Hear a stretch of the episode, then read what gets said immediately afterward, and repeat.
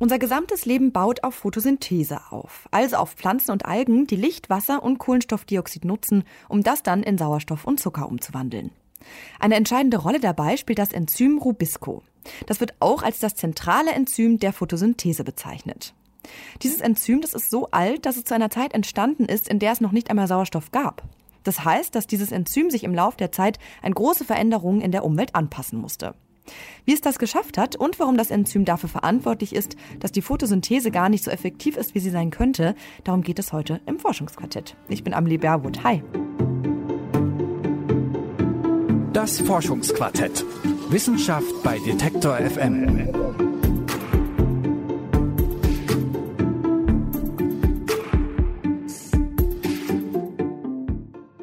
Das Enzym Rubisco musste sich immer wieder an veränderte Umweltbedingungen anpassen.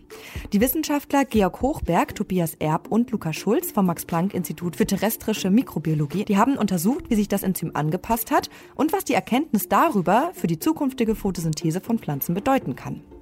Meine Kollegin Alina Heinert, die hat sich mit Dr. Georg Hochberg, dem Leiter der Studie, unterhalten und ist mir zugeschaltet. Hallo Alina. Hallo Amelie. Ich habe ja bereits am Anfang gesagt, dass Rubisco das zentrale Enzym der Photosynthese ist. Kannst du uns nochmal erklären, wieso eigentlich? Ja, Rubisco, das ist im Prozess der Photosynthese dafür verantwortlich, das CO2 zu binden und in Zucker am Ende umzuwandeln. Und das ist einfach ein total wichtiger Prozess, weil damit fast alles Leben auf dieser Erde ernährt wird. Also alles, was wir so essen, ist am Ende CO2, das durch dieses Enzym gebunden und in Zucker umgewandelt wurde. Und deshalb bindet es im Jahr auch einfach eine gewaltige Menge an CO2, nämlich insgesamt mehr als 400 Milliarden Tonnen. Und es ist damit nicht nur ein sehr wichtiges Enzym für uns, sondern auch ein sehr häufig auftretendes, wahrscheinlich sogar das am häufigsten auftretende Enzym auf der Welt. Und das wird auch nochmal so ein bisschen anschaulicher mit der Tatsache, dass die gesamte Masse, die es an Rubisco auf der Welt gibt, die existiert, die ist etwa genauso schwer wie das Gewicht aller Menschen, die auf dieser Welt so existieren. Aha, also ohne Rubisco hätten wir nichts zu essen und könnten dann logischerweise nicht überleben. Das erklärt jetzt auch, wieso es verdient hat, als zentraler Teil der Photosynthese angesehen zu werden. Jetzt ist es aber ja so, dass Rubisco entstanden ist, hatte ich vorhin schon kurz gesagt, als es noch keinen Sauerstoff auf dieser Erde gab. Was musste das Enzym denn dann lernen, um diese Prozesse auch in einer sauerstoffreichen Umgebung überhaupt durchführen zu können? Das ist eine sehr gute Frage und dazu muss man erstmal wissen, dass Rubisco, obwohl es entstanden ist, als es noch keinen Sauerstoff gab, trotzdem schon von Beginn an mit Sauerstoff reagieren konnte. Also das Problem ist, dass Rubisco mit Sauerstoff reagieren kann, also nicht nur mit CO2, sondern auch mit Sauerstoff. Und das ist sozusagen eine Art Dead-End-Reaktion. Das produziert eine Chemikalie, die sehr schwer für Organismen umzusetzen ist. Also die verschwendet sozusagen das CO2, aber auch für Zellen extrem toxisch. Das heißt, entweder muss das vermieden werden oder diese Substanz muss abgebaut werden. Und damit Rubisco gut in normaler Photosynthese funktioniert, die ja Sauerstoff produziert, musste das Enzym von seiner Urform lernen, Sauerstoff weniger häufig einzubauen als CO2. Und es wurde eben immer lange vermutet, dass das passiert ist, nachdem der Sauerstoffgehalt der Atmosphäre gestiegen ist. Das ist passiert, als Cyanobakterien die moderne Form der Photosynthese erfunden haben und deswegen das Enzym gelernt hat, besser zu unterscheiden zwischen CO2 und Sauerstoff, also öfter CO2 zu benutzen als Sauerstoff. Entstanden ist dieses Enzym aber eben in einer Umgebung, wo es überhaupt gar keinen Sauerstoff gab. Also diese sehr frühen Formen von Rubisco konnten sehr schlecht unterscheiden zwischen diesen zwei Gasen. Also Rubisco musste vor allem lernen, Sauerstoff von CO2 zu unterscheiden. Und das funktionierte am Anfang ja eher so semi-gut. Also das Enzym verwechselte die beiden Elemente einfach noch sehr häufig. Tatsächlich ist es aber so, dass es auch heute immer noch passiert. Also dieser Fehler, dass von Rubisco statt CO2 Sauerstoff gebunden wird, der ist immer noch da. Und das hat auch heute immer noch einen großen ökonomischen Einfluss auf uns. Es ist so, dass etwa 25% der Energie von Pflanzen, die sie nutzen könnten, deshalb heute immer noch verschwendet wird. Was heißt, dass zum Beispiel der Ernteertrag von Getreide, der könnte viel höher sein, als er momentan tatsächlich ist. Und diese 25%, die sind laut Hochberg auch eine gewaltige Menge. Und zu dieser Energieverschwendung kommt auch noch dazu, dass den Pflanzen auch CO2 verloren geht, das sie schon vorher gebunden haben. Okay, ja, das sind Nachteile, die mir auf jeden Fall einleuchten. Und das würde ja auch heißen, was wir vorhin schon kurz angesprochen haben, dass eben diese Photosynthese gar nicht so effizient ist, wie sie sein könnte. Ja, genau. Also dieser Fehler, der am Anfang, als das Enzym sich an die sauerstoffreiche Umgebung gewöhnen musste, sehr häufig aufgetreten ist, der ist wie gesagt immer noch da und mit diesem Fehler und wieder behoben werden kann, damit beschäftigen sich viele ForscherInnen schon seit geraumer Zeit. Und das Team um Hochberg herum, das hat durch die Studie jetzt Ergebnisse gefunden, die da vielleicht ansetzen könnten. Um aber zu erklären, wie dieser Fehler behoben werden kann, ergibt es jetzt vielleicht Sinn, sich die Ergebnisse der Studie mal anzuschauen. Und für die Studie hat sich das Forschungsteam dann erstmal nicht die Zukunft des Enzyms angeschaut, sondern ist in die Vergangenheit gereist, weil trotz dessen, dass das Enzym Rubisco immer noch nicht so effizient arbeitet, wie es könnte, hat es sich ja im Laufe der Zeit trotzdem schon auch an seine Umwelt angepasst. Das heißt, dass Rubiscos zwar immer noch nicht so effizient sind, wie sie sein könnten, hast du gerade gesagt, aber trotzdem effizienter, als sie mal waren. Also sie haben sich quasi verbessert. Genau, das kann man auf jeden Fall sagen. Rubiscos, die in einer sauerstoffhaltigen Umgebung entstanden sind, die bauen öfter CO2 an als Sauerstoff. Also auch wenn Rubiscos die beiden Elemente immer noch verwechseln, machen sie das inzwischen weniger. Und das heißt, dass die CO2-Spezifität sich erhöht hat. Es geht also weniger Energie und CO2 verloren als noch zu Beginn, als Rubiscos sich an den Sauerstoff erst noch gewöhnen mussten.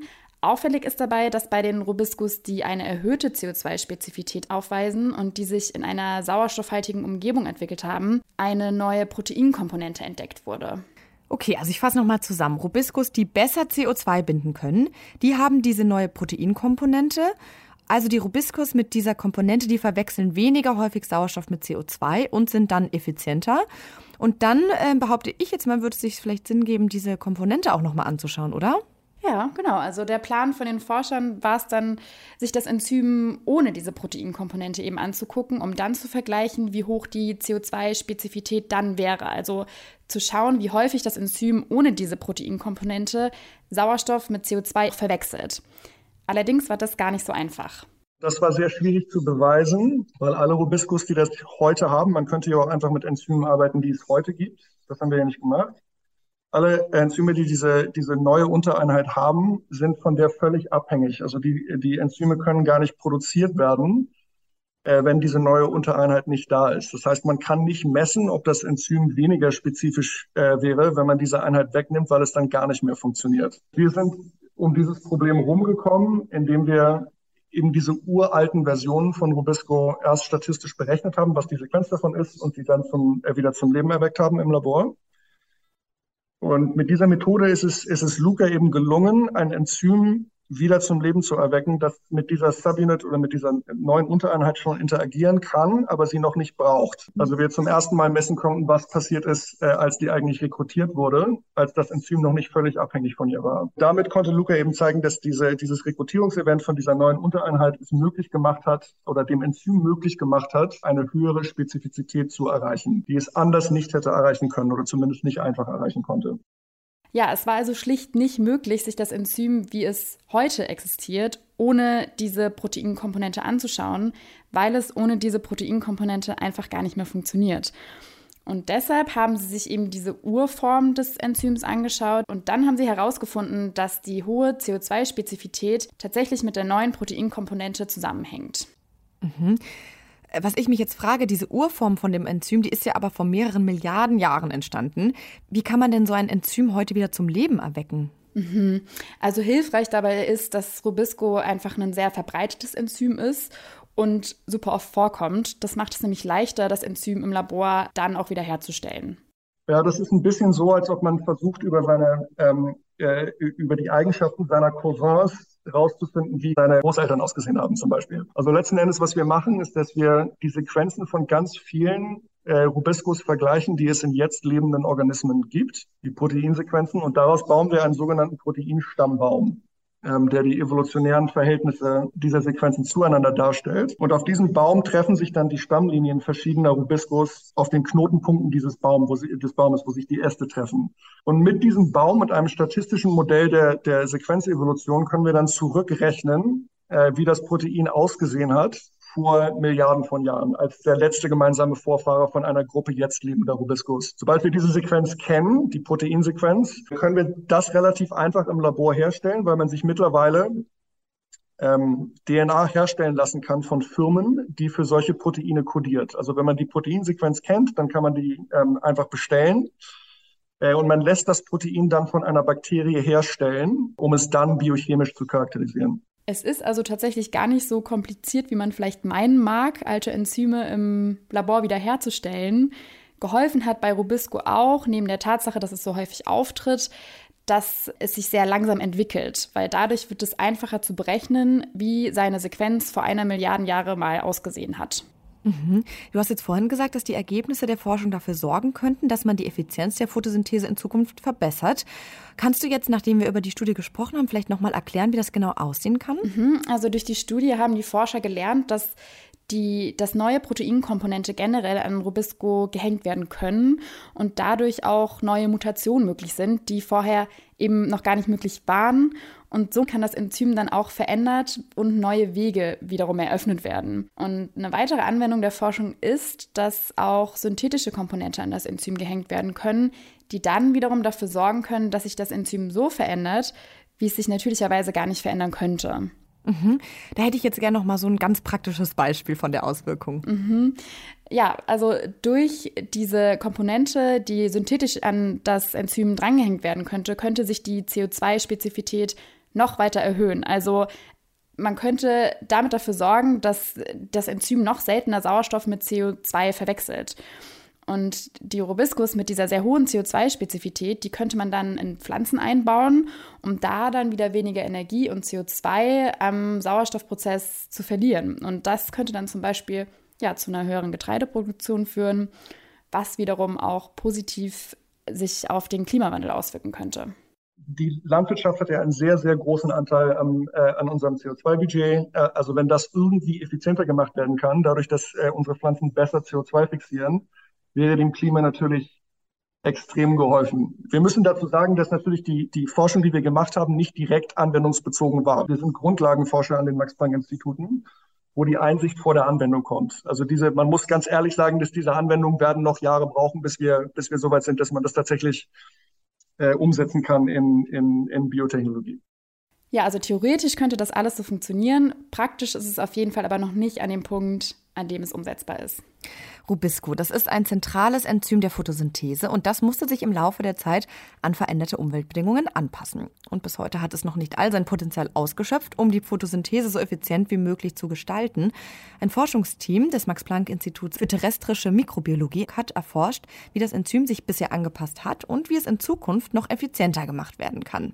Meine Kollegin Alina Heinert, die hat mit dem Leiter der Studie, Dr. Georg Hochberg, gesprochen. Danke dir, Alina. Ja, gerne. Das war's mit dieser Folge des Forschungsquartetts. Wir freuen uns natürlich total, wenn ihr uns auch abonniert. Ihr findet das Forschungsquartett einfach im Podcatcher eurer Wahl. Und wenn ihr Feedback habt, dann schreibt uns doch auch gerne an forschungsquartett@detektor.fm. Bis dahin, nächste Woche geht's hier weiter am Donnerstag. Ich bin Amelie Berwood. Ciao. Das Forschungsquartett. Wissenschaft bei Detektor FM.